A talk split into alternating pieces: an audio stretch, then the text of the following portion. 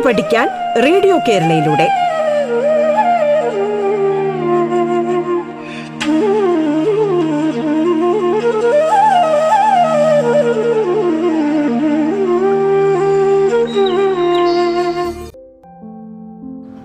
നമസ്കാരം.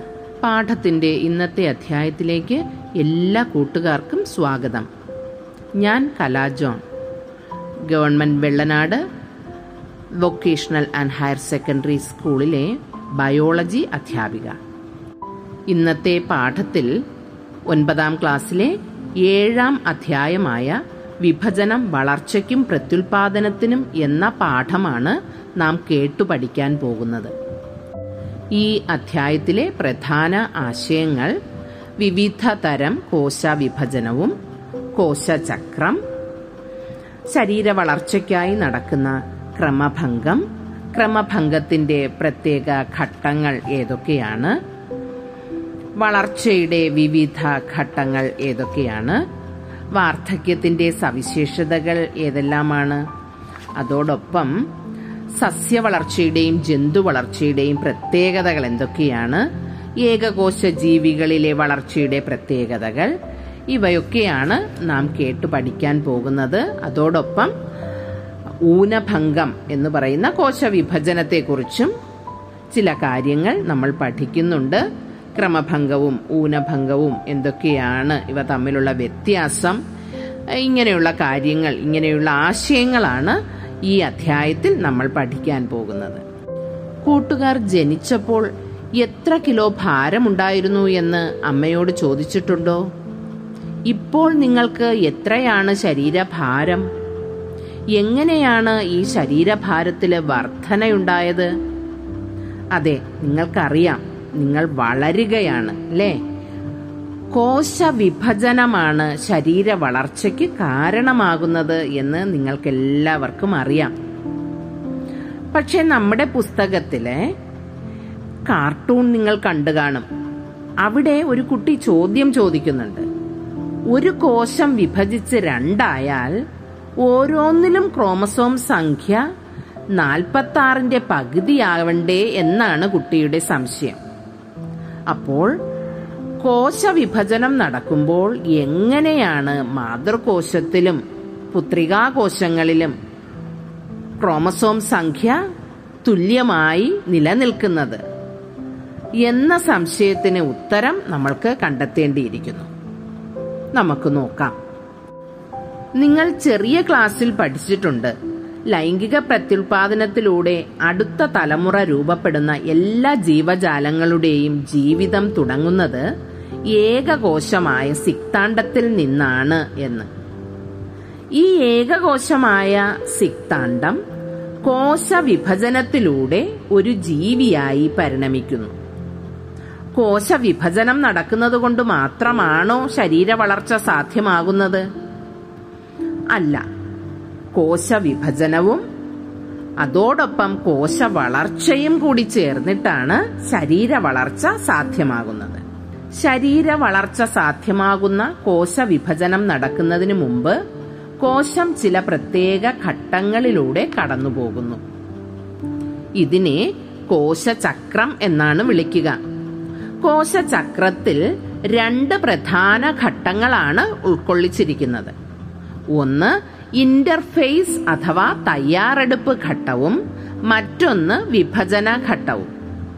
ഇന്റർഫേസ് അഥവാ തയ്യാറെടുപ്പ് ഘട്ടത്തിൽ കോശാംഗങ്ങളുടെ എണ്ണം വർദ്ധിക്കുന്നു കോശദ്രവ്യത്തിന്റെ അളവ് കൂടുന്നു കോശവലുപ്പം കൂടുന്നു ജനിതക വസ്തു ഇരട്ടിയായി മാറുന്നു.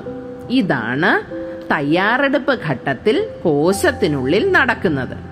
അടുത്ത ഘട്ടം വിഭജന ഘട്ടമാണ് വിഭജന ഘട്ടത്തിന് വീണ്ടും രണ്ട് ഘട്ടങ്ങളുണ്ട്.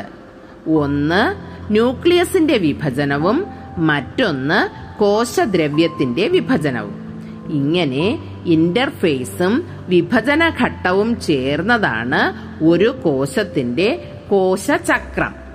ഒരു കോശം പൂർണ വളർച്ചയെത്തിയ കോശമായി മാറുന്നത് ഇന്റർഫേസ് ഘട്ടത്തിലാണ്. അതുകൊണ്ടാണ് ഇതിനെ തയ്യാറെടുപ്പ് ഘട്ടം എന്ന് വിളിക്കുന്നത്.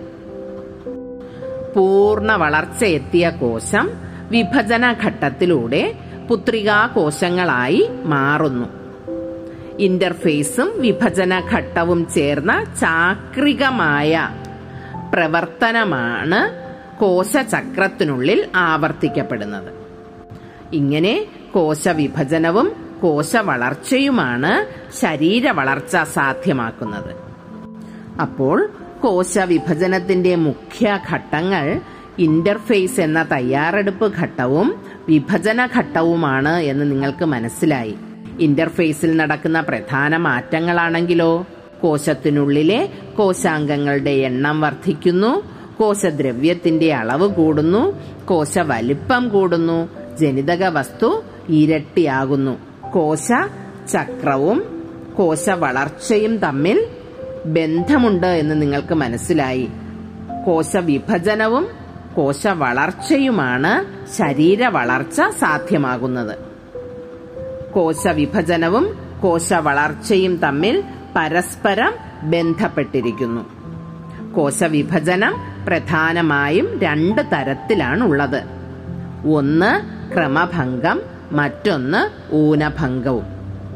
ഇനി ക്രമഭംഗം എന്ന് പറയുന്ന കോശവിഭജനം എന്താണ് എന്ന് നമുക്ക് വിശദമായി കേൾക്കാം. ശരീര വളർച്ചയെ സഹായിക്കുന്ന കോശവിഭജന രീതിയാണ് ക്രമഭംഗം. ഈ കോശവിഭജനത്തിൽ ഒരു മാതൃകോശം വിഭജിച്ച് രണ്ട് പുത്രികാ കോശങ്ങളായി മാറ്റപ്പെടുന്നു. ക്രമഭംഗത്തിന് പ്രധാനമായും രണ്ട് ഘട്ടങ്ങളാണുള്ളത്. അതിൽ ആദ്യ ഘട്ടമായ ന്യൂക്ലിയസിന്റെ വിഭജനവും രണ്ടാം ഘട്ടമായ കോശദ്രവ്യത്തിന്റെ വിഭജനവും നടക്കുന്നു.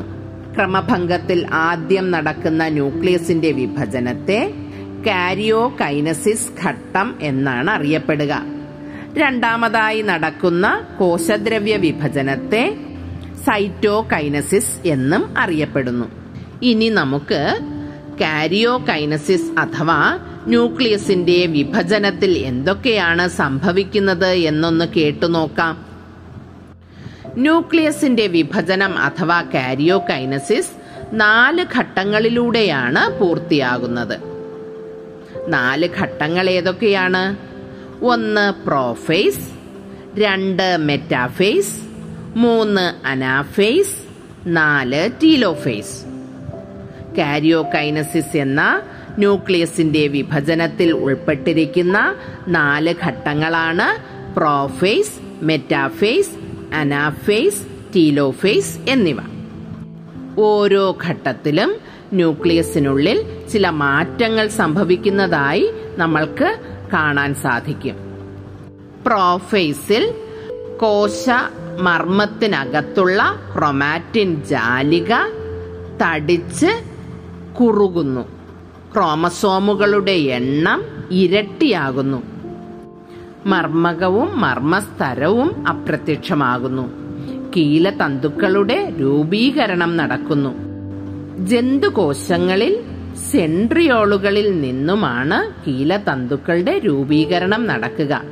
സസ്യകോശത്തിൽ സെൻട്രിയോളുകൾ ഇല്ലാതെയാണ് കീലതന്തുക്കൾ രൂപം കൊള്ളുന്നത്. രണ്ടാം ഘട്ടം മെറ്റാഫേസ് ആണ് മെറ്റാഫേസിൽ ക്രോമസോമുകൾ കോശത്തിന്റെ മധ്യഭാഗത്തായി ക്രമീകരിക്കപ്പെടുന്നു.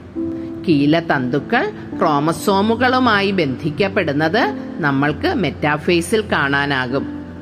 മൂന്നാമത്തെ ഘട്ടമായ അനാഫേസിൽ ക്രോമസോമുകളുടെ ക്രൊമാറ്റിഡുകൾ തമ്മിൽ വേർപിരിയുന്നു. പുത്രികാ ക്രോമസോമുകൾ രൂപപ്പെട്ട് അവ രണ്ട് ധ്രുവങ്ങളിലേക്ക് മാറുന്നത് നമ്മൾക്ക് അനാഫേസിൽ കാണാനായിട്ട് സാധിക്കും.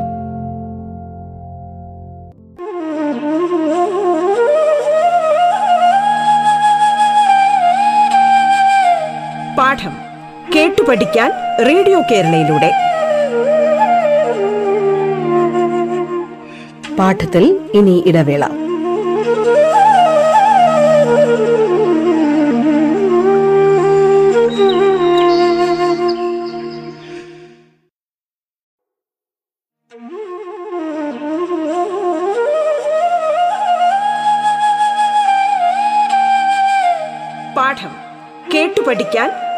കേരളയിലൂടെ.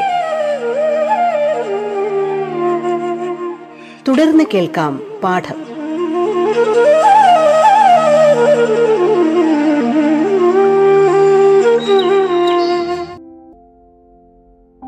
നാലാം ഘട്ടമായ ടീലോഫേസ് ടീലോഫേസിൽ പുത്രികാ ന്യൂക്ലിയസുകൾ രൂപപ്പെടുന്നു.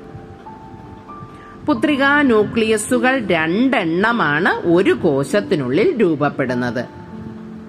ഓരോ പുത്രികാ ന്യൂക്ലിയസിലെയും ക്രോമസോമുകൾ മാതൃകോശത്തിലെ ക്രോമസോമുകളുടെ എണ്ണത്തിന് തുല്യമാണ് എന്ന് കാണാനായിട്ട് കഴിയും. ഇതാണ് ന്യൂക്ലിയസിന്റെ വിഭജന ഘട്ടങ്ങൾ. Prophase metaphase anaphase telophase. ഓരോ ഘട്ടത്തിലും പ്രത്യേകം പ്രത്യേകം പ്രവർത്തനങ്ങളാണ് കോശത്തിനുള്ളിലെ മർമ്മം അഥവാ ന്യൂക്ലിയസിൽ നടക്കുക. പ്രോഫേസിൽ ക്രൊമാറ്റിൻ ജാലിക തടിച്ചു കുറുകി ക്രോമസോമാകുന്നു. മെറ്റാഫേസിൽ ക്രോമസോമുകൾ കോശത്തിന്റെ മധ്യഭാഗത്ത് നിരനിരയായി ക്രമീകരിക്കപ്പെടുന്നു. അനാഫേസിൽ ക്രോമസോമിന്റെ ക്രൊമാറ്റിഡുകൾ തമ്മിൽ വേർപിരിയുന്നു. ടീലോഫേസിൽ ഇരു ധ്രുവങ്ങളിലേക്കും നീങ്ങിയ ക്രൊമാറ്റിഡുകൾ ക്രോമസോമായി ക്രോമസോമായി മാറുന്നു. അവ ക്രൊമാറ്റിൻ ജാലികയായി മാറുന്നു. ഇത് പുത്രിയാ ന്യൂക്ലിയസുകൾ ഉണ്ടാകുന്നതിന് കാരണമാകുന്നു. ന്യൂക്ലിയസിന്റെ വിഭജനം പൂർത്തിയാകുന്നതോടെ മാതൃകോശത്തിൽ രണ്ട് പുത്രികാ ന്യൂക്ലിയസുകൾ ഉണ്ടാകുന്നു. ഇവയിൽ ക്രോമസോമുകളുടെ എണ്ണത്തിന് മാറ്റമുണ്ടാകുന്നില്ല എന്ന് നമ്മൾ മനസ്സിലാക്കി. മാതൃകോശത്തിലേതിന് തുല്യമായ ക്രോമസോമുകളോട് കൂടിയ രണ്ട് പുത്രികാ ന്യൂക്ലിയസുകളാണ് ഒരു കോശത്തിനുള്ളിൽ രൂപപ്പെട്ടത് എന്ന് നമ്മൾ കണ്ടു. ഇങ്ങനെ ഒരു കോശത്തിനുള്ളിൽ തന്നെ രണ്ട് മർമ്മങ്ങളോട് കൂടിയ രണ്ട് ന്യൂക്ലിയസോട് കൂടിയ കോശമാണ് ഇപ്പോൾ രൂപപ്പെട്ടിരിക്കുന്നത്. ഇനി ഇതെങ്ങനെയാണ് ഈ ഒരു കോശത്തിൽ നിന്ന് രണ്ട് പുത്രികാ കോശങ്ങൾ ഉണ്ടാകുന്നത് എന്ന് നമുക്കൊന്ന് നോക്കാം. ഇതിനായി കോശദ്രവ്യ വിഭജനം കൂടി നടക്കേണ്ടതായിട്ടുണ്ട്. കോശദ്രവ്യ വിഭജനം നടന്നാൽ മാത്രമേ കോശവിഭജനം പൂർത്തിയാകുകയുള്ളൂ. കോശദ്രവ്യ വിഭജനമാണ് സൈറ്റോകൈനസിസ് എന്നറിയപ്പെടുന്ന കോശവിഭജനത്തിന്റെ രണ്ടാം ഘട്ടം. ന്യൂക്ലിയസിന്റെ വിഭജന ഘട്ടങ്ങൾ ജന്തുകോശത്തിലും സസ്യകോശത്തിലും ഏറെക്കുറെ സമാനമാണ്. എന്നാൽ ജന്തുകോശത്തിലെയും സസ്യകോശങ്ങളിലെയും കോശദ്രവ്യ വിഭജനം സമാനമല്ല. അവയിലുള്ള വ്യത്യാസങ്ങൾ എന്തൊക്കെയാണ് എന്ന് നമുക്കൊന്ന് കേട്ടു നോക്കാം. ജന്തുകോശത്തിന്റെ കോശദ്രവ്യ വിഭജനം നടക്കുന്നത് പ്ലാസ്മാ സ്തരം കോശത്തിന്റെ മധ്യഭാഗത്തായി ഉൾവലിഞ്ഞ് രണ്ട് പുത്രികാ കോശങ്ങളായി മാറിയിട്ടാണ്. കോശദ്രവ്യ വിഭജനത്തിനായി പ്ലാസ്മാ സ്തരം കോശത്തിന്റെ മധ്യഭാഗത്തായി ഉൾവലിയുന്നു. ഇതാണ് ജന്തുകോശത്തിൽ നടക്കുന്ന കോശദ്രവ്യ വിഭജനം.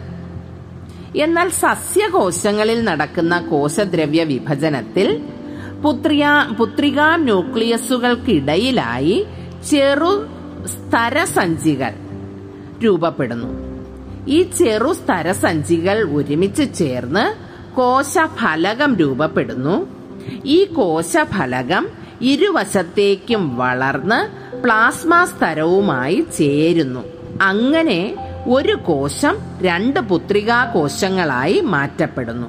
സസ്യകോശത്തിൽ കോശദ്രവ്യ വിഭജനത്തിനായിട്ട് പുത്രികാ ന്യൂക്ലിയസുകൾക്കിടയിൽ ചെറു സ്തരസഞ്ചികൾ രൂപപ്പെടുന്നു. ഈ ചെറു സ്തരസഞ്ചികൾ കോശഫലകമായി രൂപപ്പെടുന്നു. കോശഫലകം ഇരുവശത്തേക്കും വളർന്ന് പ്ലാസ്മ സ്തരവുമായി ചേർന്ന് പുത്രികാ കോശങ്ങൾ രൂപപ്പെടുന്നു. കോശവിഭജന ഫലമായി ഉണ്ടാകുന്ന പുത്രികാ കോശങ്ങൾ വളർന്ന് വീണ്ടും വിഭജനത്തിന് വിധേയമാകുന്നു. ഇങ്ങനെ ഓരോ തവണ വിഭജിക്കുമ്പോഴും ജനിതക വസ്തു ഇരട്ടിച്ചതിന് ശേഷമാണ് കോശം വിഭജിക്കുന്നത്. ജനിതക വസ്തു എന്ന് പറയുമ്പോൾ ക്രോമസോമുകളാണ്. ഈ ക്രോമസോമുകൾ ഇരട്ടിച്ചതിന് ശേഷമാണ് കോശവിഭജനം നടക്കുന്നത്. അതുകൊണ്ട് എത്ര തവണ കോശവിഭജനം നടന്നാലും കോശത്തിലെ ക്രോമസോം സംഖ്യയിൽ ഒരു മാറ്റവും സംഭവിക്കുന്നില്ല എന്നതാണ് ക്രമഭംഗത്തിന്റെ പ്രത്യേകത. ക്രമഭംഗം ഒരു നിയന്ത്രിതമായ കോശവിഭജന പ്രക്രിയയാണ്. ഈ നിയന്ത്രിത പ്രവർത്തനത്തിൽ എന്തെങ്കിലും തകരാറുകൾ സംഭവിക്കുന്നത് മൂലം കോശം അനിയന്ത്രിതമായി വിഭജിച്ച് ക്രമരഹിതമായി പെരുകുന്നു. ഈ അവസ്ഥയെ ക്യാൻസർ എന്ന് വിളിക്കുന്നു. എന്നാൽ നിയന്ത്രിതമായ ക്രമഭംഗത്തിന് ഉള്ള പ്രാധാന്യം എന്താണ് എന്ന് നമുക്ക് നോക്കാം. നിയന്ത്രിതമായ ക്രമഭംഗമാണ് കലകളുടെ കേടുപാടുകൾ പരിഹരിക്കുന്നതും ശരീര വളർച്ച സാധ്യമാക്കുന്നതും. ശരീരം വളരാനായി ശരീരത്തിൽ നടക്കുന്ന കോശ വിഭജനമാണ് ക്രമഭംഗം. ക്രമഭംഗത്തിലൂടെയാണ് കോശങ്ങൾ വിഭജിച്ച് ശരീരം വളരുന്നത്. ഈ വളർച്ചയുടെ വിവിധ ഘട്ടങ്ങൾ ഏതൊക്കെയാണ് എന്നാണ് ഇനി നമ്മൾക്ക് നോക്കാനുള്ളത്. മനുഷ്യന്റെ വളർച്ചയിലെ വിവിധ ഘട്ടങ്ങൾ നിങ്ങൾ ചെറിയ ക്ലാസ്സുകളിൽ പഠിച്ചിട്ടുണ്ട്. അവ എന്തൊക്കെയാണ് എന്ന് നമുക്ക് നോക്കാം.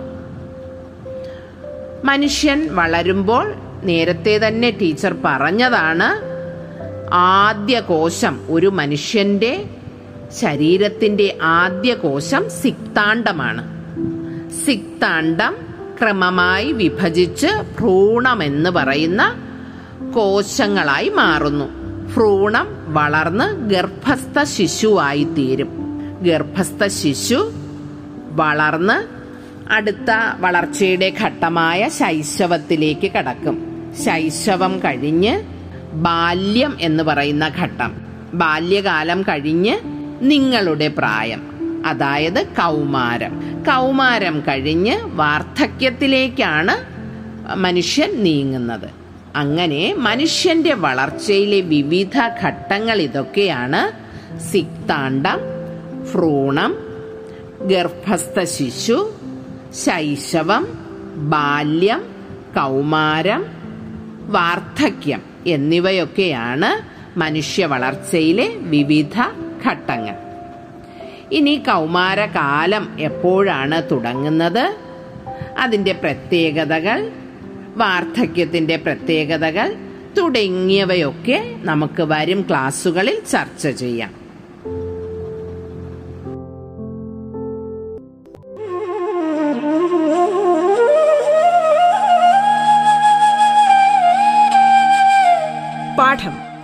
കേട്ടു പഠിക്കാൻ റേഡിയോ കേരളയിലൂടെ. പാഠത്തിന്റെ ഇന്നത്തെ അധ്യായം പൂർണമാകുന്നു. ഇനി അടുത്ത ദിവസം കേൾക്കാം. നമസ്കാരം.